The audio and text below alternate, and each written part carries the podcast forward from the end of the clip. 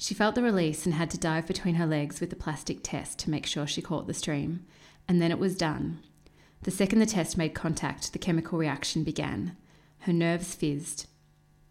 Grace did up her pants and looked at her watch. It had been nine seconds. She washed her hands and set the test on the bathroom countertop. She couldn't bear to watch it. She stepped into the hall and closed the door. For three minutes, she paced up and down, mimicking expectant fathers waiting outside 1950s hospital delivery rooms. When the time came to look, she walked into the lounge room where Dan was reading, unaware. I took a test and it's ready, she announced. He lowered his tablet. And? And I haven't looked yet. He leapt off the couch. Well, come on, he said.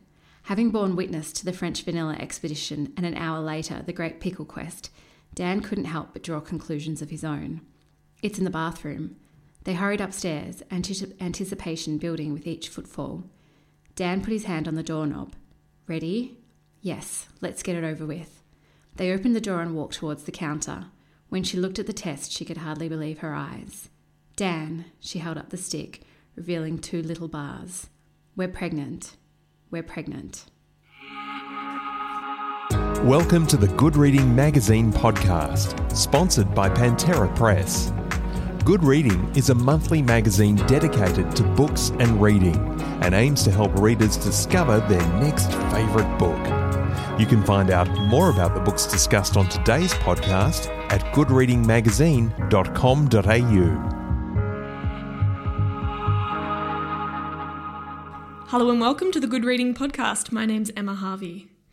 There is something sterile and detached about the standard definition of IVF, a form of assisted reproduction where the eggs from a woman are extracted under anaesthetic and placed in a culture dish with thousands of sperm, allowing the process of fertilization to take place outside the body.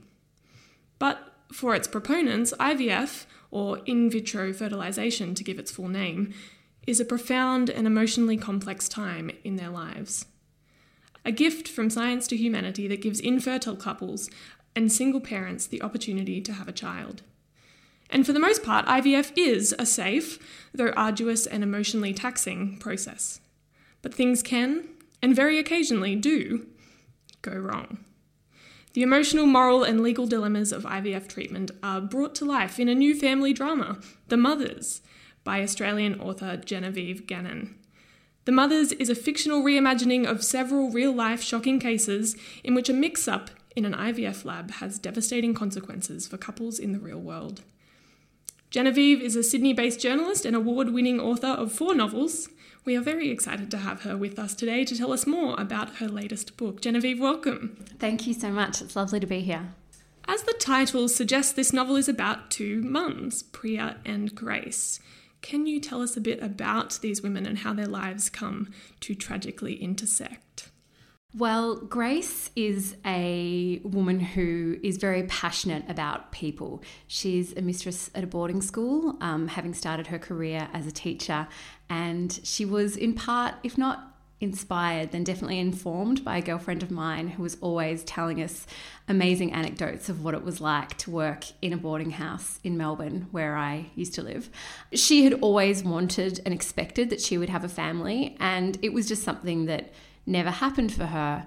And on her 40th birthday, she met this wonderful man, and he also um, really wanted to have a family and, and similarly hadn't met that person. So straight away they discuss, let's start a family. That's something we really want. And then they discover that they can't.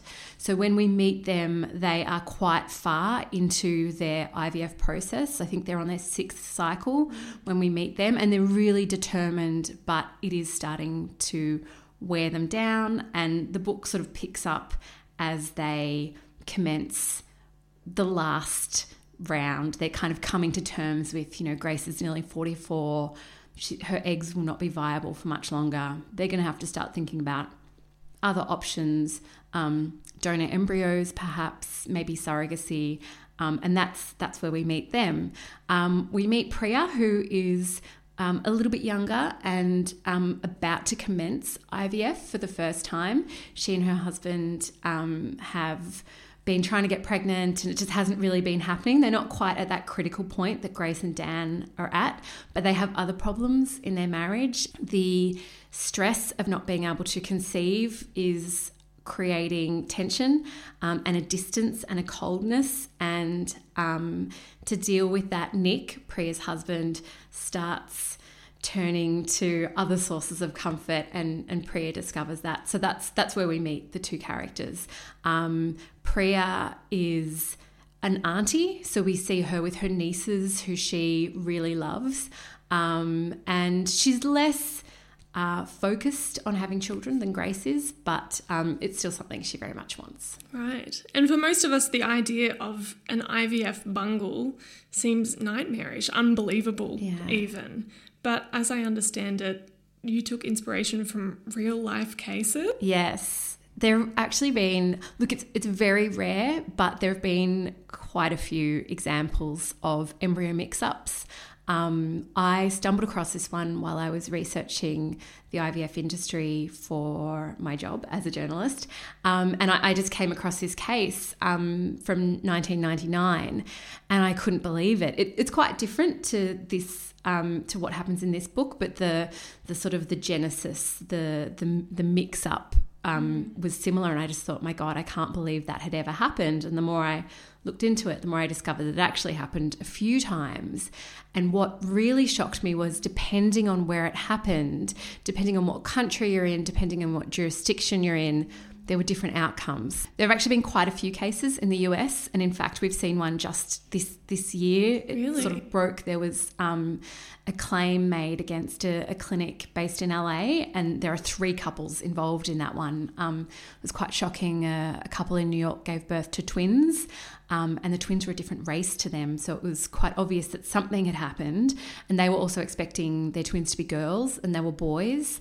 And then when the lab investigated the complaint or, or what had happened, um, they discovered that not only were the twins not related to their birth parents, but they weren't related to each other. Oh my God. So they were two completely separate Embryos. embryos from two couples that had been placed in this third woman. And then, um, not the, the full detail hasn't come out yet, but I know that one couple got their baby back. And then I don't, I, I'm pretty sure the other couple also got their baby back. Um, but that means that those twins have been separated and the, the birth mother lost both of them. And mm. it's just something that I think you, you ca- almost can't get your head around it because it's such a new phenomenon. This technology is relatively recent, and wh- what we're seeing is that the legal system also is sort of, you know, trying Not to grapple with how yeah. you how you um, deal with these sorts of mistakes. unusual situations. Yeah. Yeah. Well, you mentioned the clinic. The clinic in your book is called Empona. Um, and though the book is written from the perspective of Grace and Priya predominantly, you also write occasionally from the viewpoint of Dr. Ashley Lee.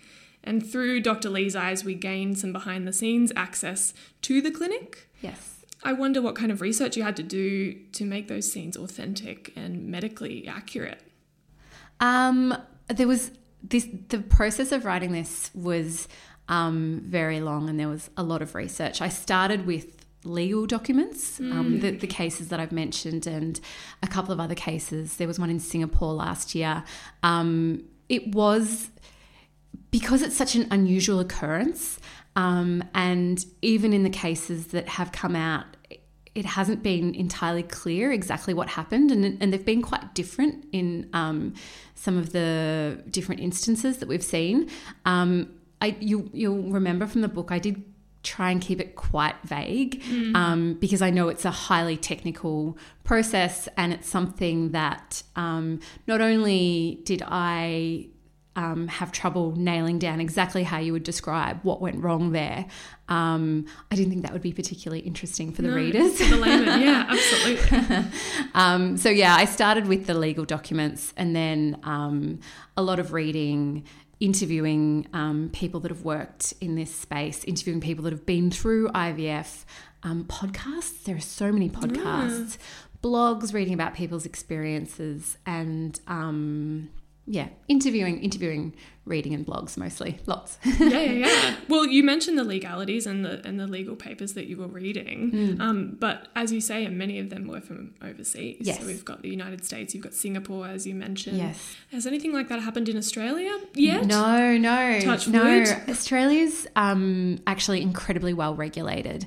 Um, I've actually just done a, an article on this. There's a this is probably quite boring for reading, No, no, for but um, the, the Victorian government's in the middle of a major review of IVF um, in Victoria, but it's widely been agreed that the regulation there is world class, world leading. Um, yeah, we we haven't seen a, a case of it in Australia, and hopefully we never do. Yeah. By the time we reach the middle of the novel, lawsuits are flying. Uh, I'm curious, how did the similar real life cases pan out? What happened to those children? Well, the thing that's so interesting about this issue is that depending, as I mentioned, depending on where you are, you see different outcomes. So, in the 1999 case from New York, what happened there was we had a mother who gave birth to twins, um, and there was a racial difference between the twins. So the birth mother was um, a, a white American woman, um, and she gave birth to two boys. One of them was genetically hers, and the other one was an African American boy. So when he was born, there was that visible difference, and clearly something had happened. Um, they were sued for custody by the other couple, and the court ruled that the other couple should have custody of that child. The, the birth parents, their names were Fasano, they agreed to relinquish their son or the, the son that they had given birth to. I mean, this is what makes it so interesting. it's hmm, such a So complicated. she she'd yeah. been through nine months of gestation. She'd hmm. bonded with him. She'd given birth. In her in her mind, and for all intents and purposes, this was her son. But biologically, he wasn't because of this scientific procedure. So they agreed to give up this baby, but they wanted visitation. They wanted um, the little boy to have a relationship with his brother. They'd been raised together as twins for the first four months of their lives. They shared a bath, they had a swing set that they shared. Um, and initially, the, the other couple, um, Perry Rogers was their name, they agreed to that. And there were meetings in a neutral place, but they were very tense. And the birth mother, Donna, would refer to herself as mummy. Um, the the um, biological parents changed his name. So he was christened Joseph by his birth parents, but they renamed him. Um, I've just forgotten what they renamed him, but they gave him another name. And then when Donna came to spend time with him, she would say, Oh, mummy's here. And she would call him Joseph. And his birth mother, who understandably, understandably was probably um, facing a really complex psychological situation where she's trying to bond with this son that she didn't know existed until he was four months old. Um, she really didn't like that, and they moved to stop that family from having access, and they were successful in that. So, this woman that had given birth to a little baby was then told not only did she have to give him up, but she wasn't allowed to have any contact with him at all. Um, and that is really that's what got me started started writing this book because that's just so it's so devastating for everyone involved. I'm sure that um, the biological parents did not want to do that to another family, but equally they want to protect their relationship with their son and they, they want to protect their son and, and themselves, I'm sure. Um, we've seen cases in the UK where courts have ruled that babies who have biological parents who are not their birth parents stay with their birth parents. So oh. they've made the opposite decision. Interesting. Yeah. So, do we know, does the law tend to favour one way over the other? Are there trends? I guess there's not enough cases to really know. No, there aren't enough cases, and it just depends where you are. I spoke to a family lawyer in Australia about what would happen if it were to happen here, and she tended to think that we would follow the British example mm-hmm. and um, not place so much emphasis on biology.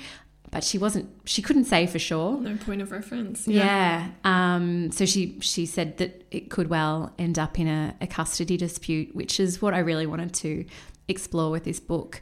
Um, something that came out, a, a comment that came out in, um, I I can't remember if it was the original American case, but definitely that I, I pulled from a, a, a judgment in America was where there is that racial difference. It's not just about biology, it's about culture, it's about um, your genetic history as well, which I guess is biology. But you know, if there's a history of heart disease or diabetes or some sort of hereditary cancer, um, it's important to have that that knowledge. Mm. Um, so it's it's very complicated, and um, even as I talk about it, I think God, it's it's so complicated. I feel very unqualified. But um, what I wanted to do with this book was just really explore that emotional um, turmoil that those Absolutely. families would go through. Yeah, and um, for those who haven't read the book, Grace and Dan are a white couple, and, yes. and Priya um, is of Indian heritage. So it's very obvious from the beginning to Grace, especially, that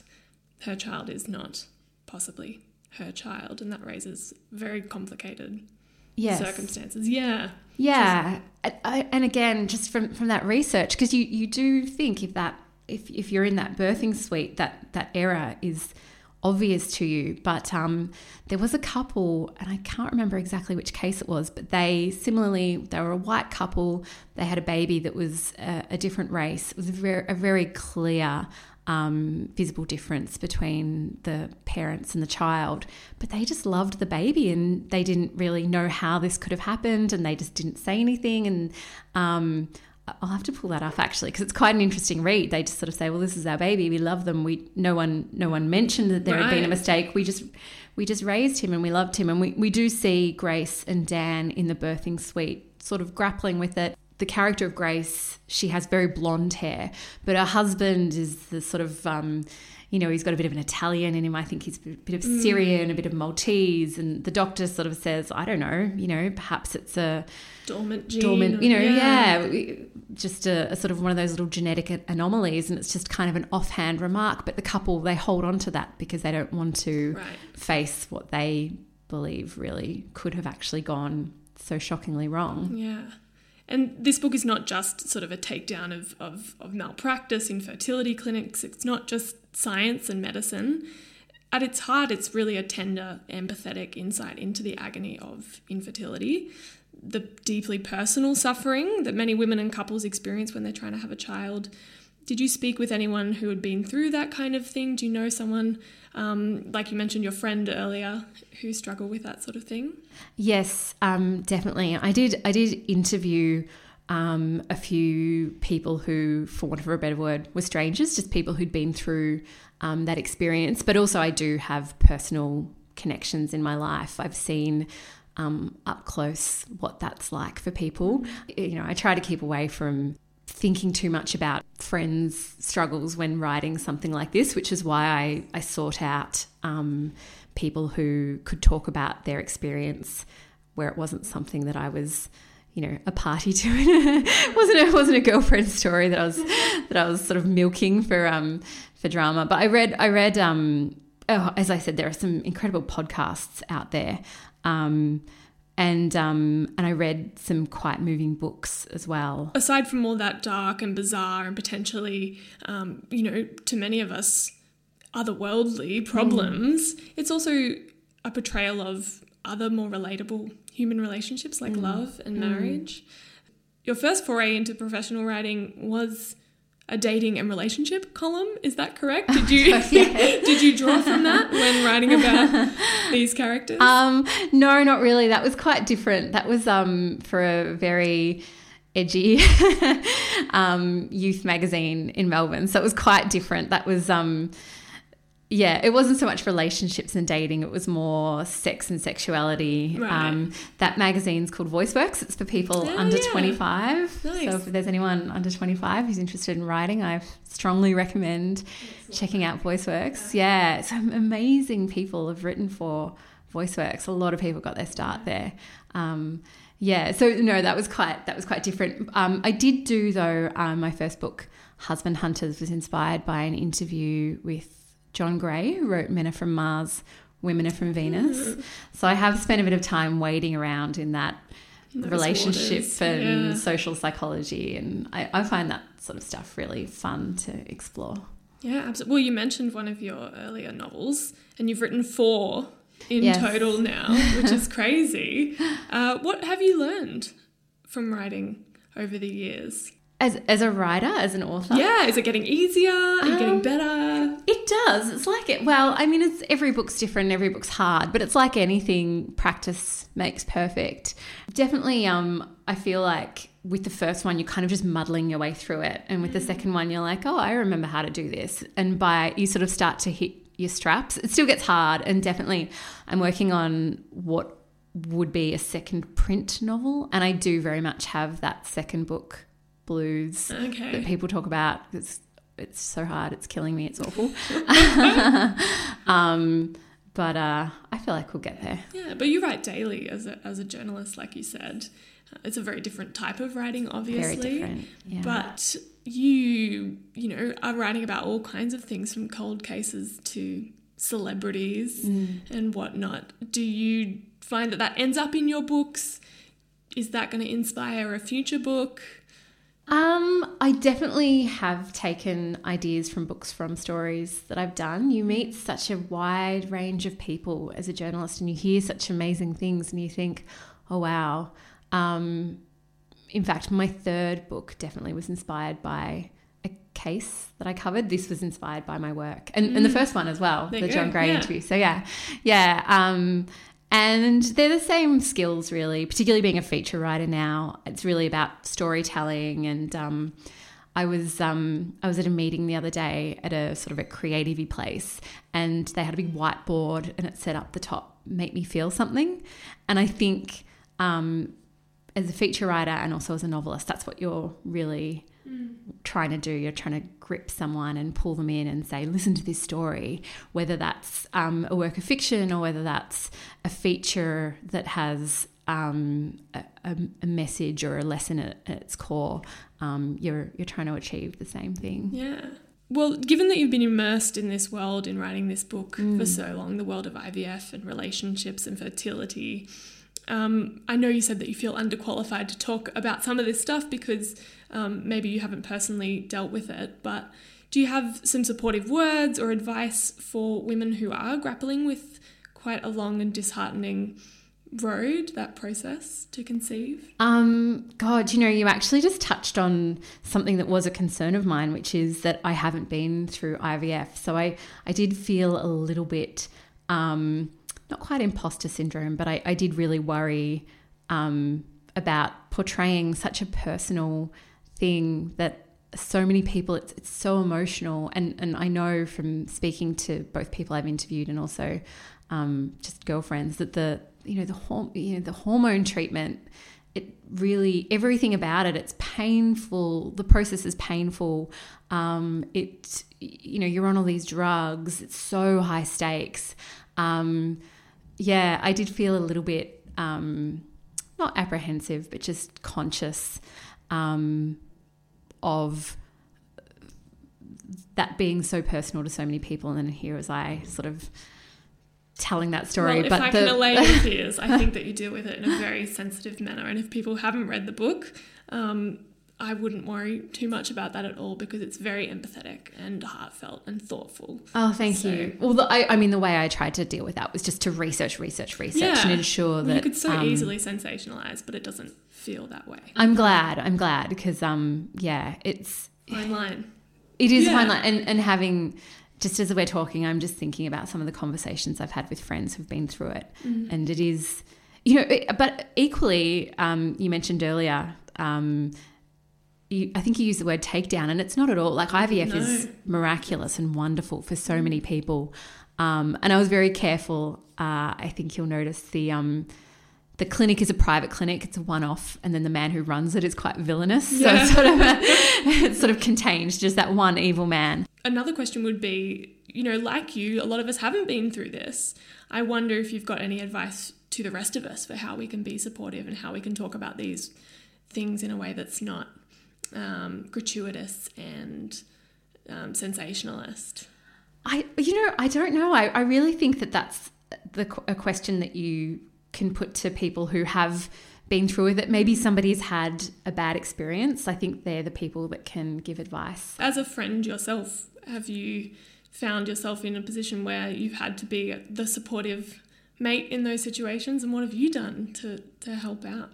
Um, I think it's the same with any um, difficult journey. If someone's going through, I mean, if you're if you're trying to conceive and and you're failing, um, I guess that's a form of grief. So similarly, when you have someone that's going through grief, you just have to listen to what they need and what they want, and try and be supportive and um, not be scared to let them know that you are aware that they're going through something difficult and, and you're there for them and, and let them know that if they need anything as I say that, I'm thinking don't hesitate to ask. But having yeah. recently, like recently, been through a loss, like you mm. know, that's not particularly helpful. Sometimes, you know, f- gifts of food and just taking someone out for a walk, or mm. just that those little kindnesses, just being there. I well, guess. you phrase it, yeah, as a type of grief, which I think is a nice way to put it, because I think sometimes we can look at IVF and being infertile, um, you know, I think maybe some women might feel as though because the baby wasn't there in the first place that then there's no loss or mm. it's difficult to bring up as a loss. But but I agree that it's a grief and it's something that is dealt with, you know, in the same way as a lot of other losses. Mm. And so to treat it the same seems like good advice to me.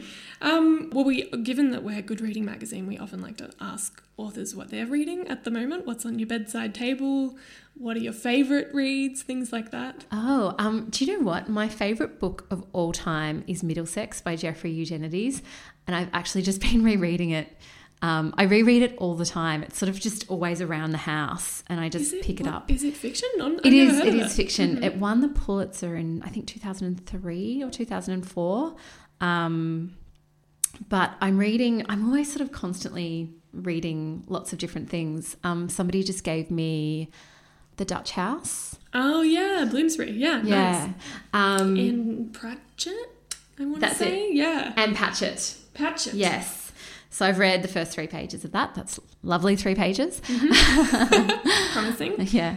Um, yeah, that's what I'm reading. That's what I've just picked up. Um, well, Genevieve, on that note, thank you so much for talking with me. Thank you so much. The Mothers is available at Good Reading's online bookstore, goodreadingmagazine.com.au, or at any good bookshop. Thanks, Genevieve. Thank you.